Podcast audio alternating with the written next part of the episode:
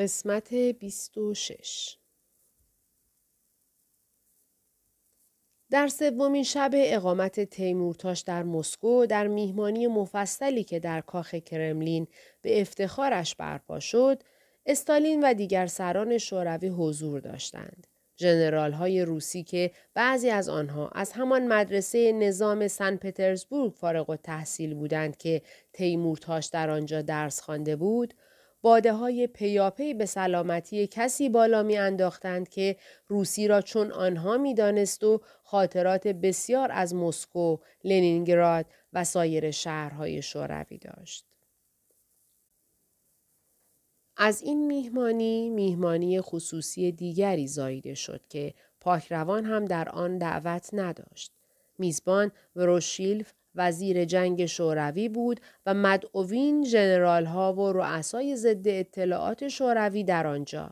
آنها بی مدعی دفتر رمز و امکاناتی در اختیار تیمورتاش گذاشتند و به او وعده دادند که چون انگلیسی ها علیه او اقداماتی می کنند مأمورانشان در تهران با وی در تماس باشند و اخبار لازم را برای خونسا کردن انگلیسی ها در اختیار وی قرار دهند.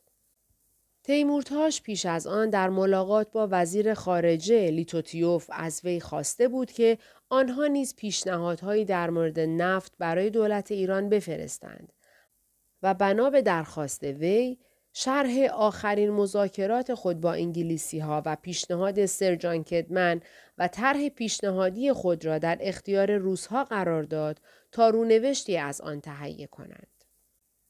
پذیرایی روزها و اطمینانهایی که به وی داده بودند و تا حد آزادسازی و خرید اموال موروسی همسرش تاتیانا پیش رفته بودند سرنوشت تیمورتاش را رقم زد و او را به جای خطرناکی انداخت. وسط زمستان به ایران رسید. یک روز در گیلان بود و همین قدر که خبر یافت که در آن چهار ماه و نیم چقدر علیه وی کار شده است راهی تهران شد و خود را در بغل رضا شاه جا داد.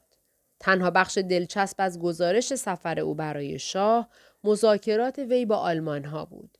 در آنجا آلمان ها هم فروش زوب آهن را پذیرفته بودند و هم فروش اسلحه ای را که رضا شاه برای تجهیز ارتش لازم داشت و حتی در مذاکرات خصوصی پذیرفته بودند که در مقابل به جای پول کالاهایی را بگیرند که تولید آن از کارخانه های متعلق به رضا شاه برمی آمد. البته بخش عمده این توافقها را قبلا سرتیب شفایی رئیس هیئت خریدهای نظامی در آلمان گزارش کرده بود. برای آنکه تیمورتاش بداند که در آن 130 روزی که در تهران نبود گروه مخالف با او چه کرده اند نشانه ای بهتر از فروش لیره ها به بانک ملی نبود. سه چهار روز بعد تیمورتاش وکیل الملک دیبا را به بانک ملی فرستاد تا ضمن بررسی حساب لیره هایی که گرفته بود بخش هزینه های دولتی را از هزینه های شخصی او جدا کند. در فاصله این سفر ناگهان بهای لیره انگلیسی در جهان سقوط کرده بود که این خود یکی از مسائل مورد گفتگوی تیمورتاش در لندن بود. حالا دیبا از بانک ملی می‌خواست که لیره های داده شده به وزیر دربار به بهای امروز کارسازی و محاسبه شود. به بیان دیگر بانک زیان سقوط بهای لیره را بپردازد. تا کنون در مواردی عجیب تر از این وقتی تیمورتاش دستور می‌داد کسی را جرأت واگویی نبود ولی حالا تقیزاده و فروغی در کار بودند و منتظر. هوای شکوه و جلال پذیرایی های اروپا و روسیه هنوز در سر تیمورتاش بود و هنوز چمدانها نگشوده و هنوز تصاویر خود با موسولینی، استالین، مارشال هیندنبورگ را برقاب ننهاده که متوجه متلک ها شد. یک باره گویی از بهشتی به جهنمی راه گشوده بود.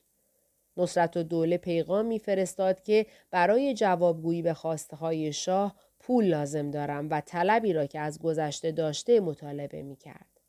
تاتیانا پا را در یک کفش کرده بود که می‌خواهد از ایران برود و دخترها را نیز با خود خواهد برد. شاهزاده افسر که به کارهای ملکی او سرپرستی می کرد خبر داد که خشکسالی همه چیز را از بین برده و برای ترمیم چاهها و نجات املاک باقی مانده پول می خواست. سر ریجنالد هویر در آن هنگامه در ملاقاتی با او نشان وعده داده شده در لندن را تقدیم داشت. مراسمی که زانو زدن در برابر پرچم انگلیس از لوازم آن بود. فردایش از زبان رضاشاه در حضور جمع مطلق دیگری در این باره شنید و دانست شاه به رابطه او با انگلیسی ها بدبین است. امیدوار بود که وقتی نتیجه مذاکرات نفت آشکار شود همه خواهند دانست که او چه خدمتی انجام داده است. نوروز بهاری گذشت که سالها بود چنین نگذشته بود. فرزندانش همه رفته بودند و فقط ایران مانده بود. تهدید تاتیانا به راه انداختن جنجال و افشای کارهایش برای او نگران کننده بود. تیمورتاش فقط همین را کم داشت. سرانجام با رفتن تاتیانا فضا تا اندازه ای آرام گرفت. تیمورتاش ناگزیر شد که از شاه قرض بگیرد که بتواند تاتیانا را راضی کند و راه بیاندازد. فقط سه روز پس از آن نشسته پشت میز کارش در دربار نفسش تنگ شد و رنگ از رویش پرید و ناگهان افتاد. دقایقی بعد با رسیدن پزشکان دربار از جمله پسر محتشم السلطنه اسفندیاری تشخیص داده شد که سکته خفیفی در کار بوده است. دو روزی در خانه خوابید و در پی آن با اجازه شاه راهی شمال شد تا استراحت کند و روح و جان فرسوده اش را توانی نو دهد. قطره آخری که فرو افتاد مطلقی بود که شاه به تیمورتاش گفت.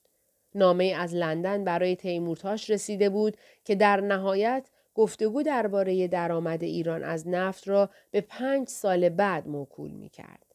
وقتی این نامه را برای شاه می گفت، یک باره چهره دیکتاتور در هم رفت و گفت در آن وقت چه اتفاقی می افتد؟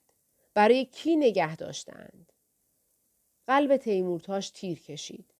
پس مخالفانش در قیاب او برایش چیزی ساخته بودند که کسی به اندازه تیمورتاش نمی‌دانست چقدر شاه درباره آن حساس است.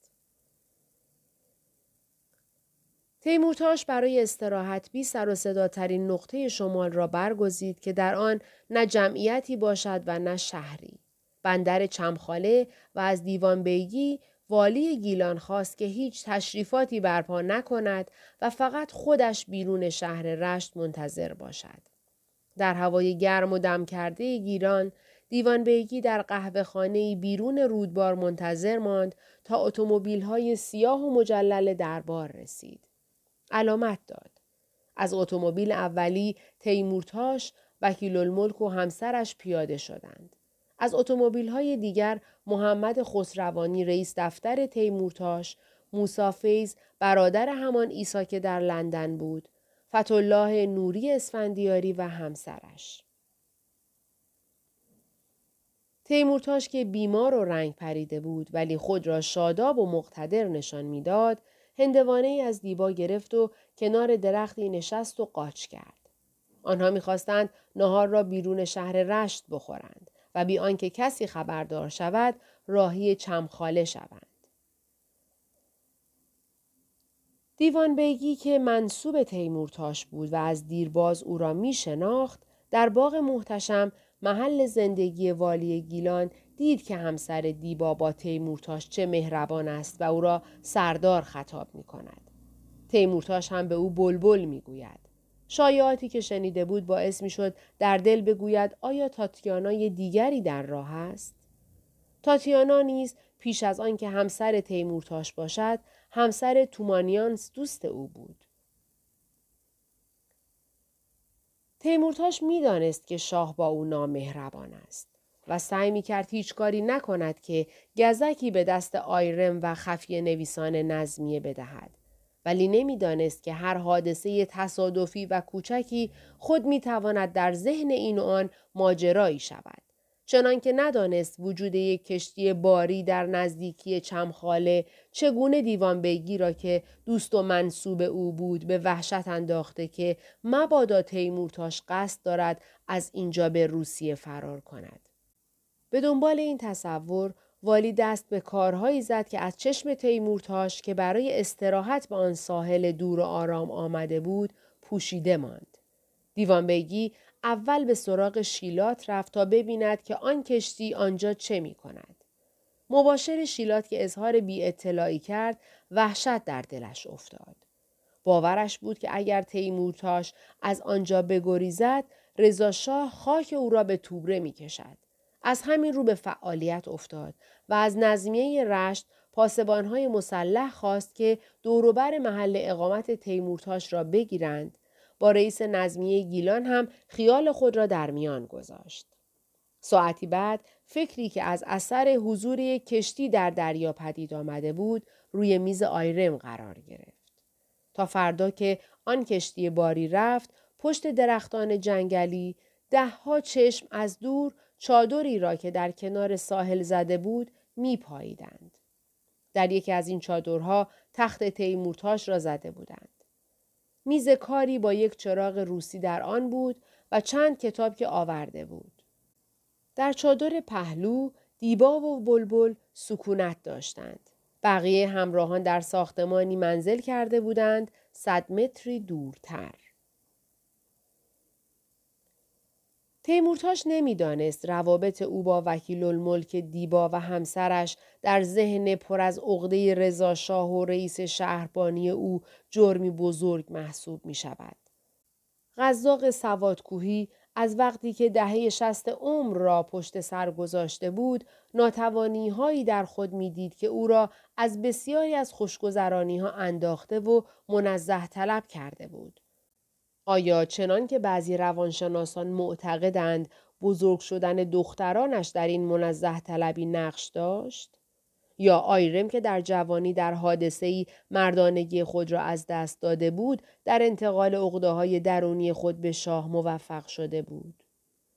تیمورتاش که بارها خود در جریان هوسبازی های شاه چه در دوران وزارت جنگ و چه بعدها بود باور نداشت که شایعه روابط ویژه او با زنان در ذهن شاه یک جرم و گناه به حساب آید.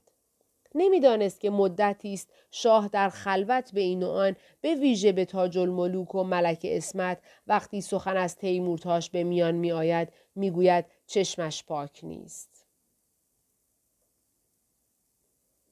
این سفر که در آن تیمورتاش ساعتها در چادرش می نشست و به ترجمه متنی از روسی مشغول بود و عصرها نیز موسیقی کلاسیک شنیده می‌شد و حافظ خانی در میان بود آنچنان که قرار بود به چهل روز نکشید و پانزده روز بعد با رسیدن تلگرام محبت آمیز شاه پایان یافت. تیمورتاش به پشت میزش برگشت. سر و صداها چند روزی فروکش کرد تا آن صبح که شاه با تغییر به تیمورتاش گفت این پسر کیه به دربار آوردی؟ تو هر کار فضولی و کسافتکاری می‌کنه و پرونده وکیل الملک دیبا بسته شد. شایع سازان برکناری او را به قمار شب قبلش با مجلل و دوله دولت شاهی پدر ملک اسمت مربوط دانستند. در این قمار دولت شاهی دیویست هزار تومان باخت و همان شب سکته کرد. دخترش و دیگران سکته او را با آن باخت مربوط می دانستند. ولی دیبا از جای دیگر می خورد. او را تیمورتاش رئیس حسابداری دربار کرده بود و معتمد حسابهای خودش. به دستور تیمورتاش در همه آن سالها از خوی وکیل مجلس می شد. با این حرف شاه او به سرنوشت تلخی گرفتار آمد. محاکمه و به سه ماه حبس محکوم شد. در پایان حبس شهربانی به جرم آنکه به مأمور دولت در زندان توهین کرده امر شاه را اطاعت کرد و در بندش نگاه داشت. چندی بعد به زندان ملایر منتقل شد و آنجا قتلگاه او بود. پایان کار تیمورتاش سه ماه طول کشید. در این مدت او در پشت میزش بود و هر آن در انتظار حادثه ای.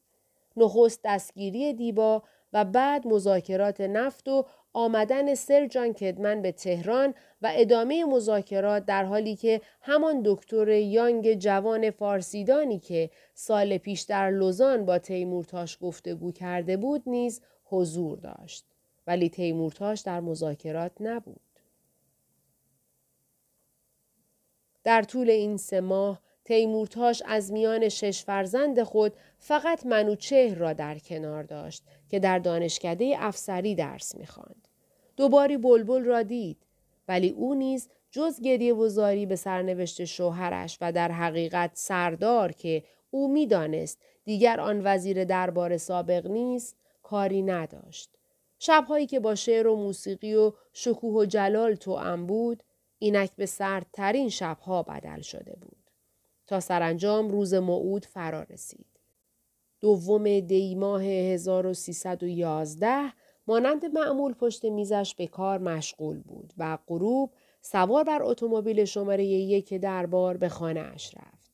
اما به جای علی اکبر پیش خدمت مشهدی دو معمور آگاهی در را به روی او باز کردند. داخل شد و یک راست به اتاق کار خود رفت. اسلحه اش را از جیب بیرون کشید و در کشو میز گذاشت و چند نامه خصوصی که داشت در بخاری انداخت. علی اکبر وارد شد و خبر داد که فضل الله خان بهرامی رئیس آگاهی اجازه شرفیابی می خواهد. بهرامی کاغذی لاک و مهر شده به او داد. نامه‌ای به امضای شکوه و سلطنه رئیس دفتر شاه که خبر می‌داد دیگر شغلی در دربار ندارید. بهرامی خود ابلاغ کرد که دو معمور در خانه میمانند. تیمورتاش خسته گفت زندانی هستم؟ جواب شنید فرمودند حق خروج از منزل ندارید. و تیمورتاش معنای این سخن را خوب می‌دانست. فردا داور آمد تا با دوست خود خداحافظی کند و به ژنو برود. تیمورتاش و او هر دو اشک ریختند.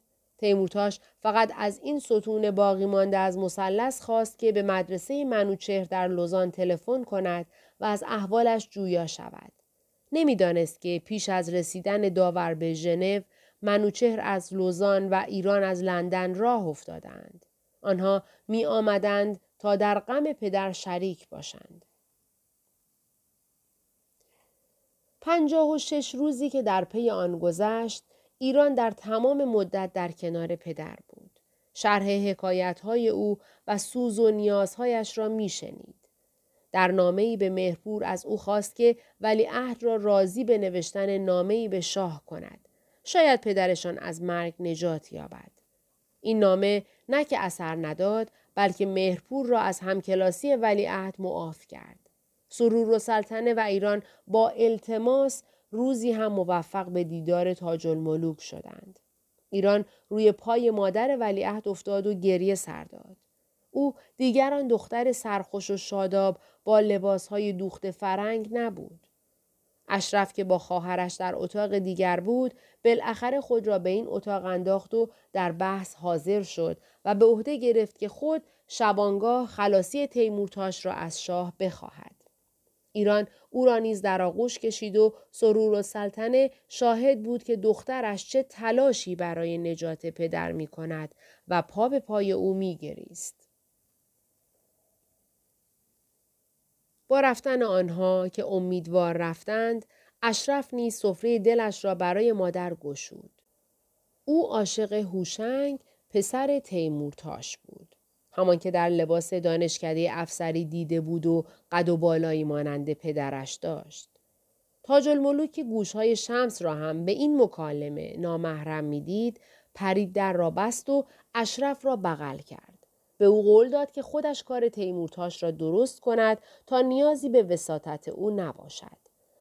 و برای بستن دهانش به او گفت که فاش شدن سر او نه که کمکی به تیمورتاش نمی کند بلکه هم او و هم هوشنگ را به هلاکت می اندازد. با افتادن تیمورتاش از اقتدار تقیزاده فروغی و نواب برادران ماسونی که دل خونی از تیمورتاش داشتند آرام شدند. اما آیرم همچنان به کار خود ادامه می‌داد. او تنها با قتل تیمورتاش آرام می گرفت و سرانجام فرمان این کار را در اوایل مهر ماه 1312 دریافت داشت و این زمانی بود که کاراخان معاون تجارت خارجی شوروی به ایران وارد شده و در راه رسیدن به تهران بود. تیمورتاش دو روزی از خوردن هرچه برایش می آوردند خودداری کرد. گرسنگی حادث شده بود. زندانیان زندان قصر فریاد زجه و زاری او را می شنیدند.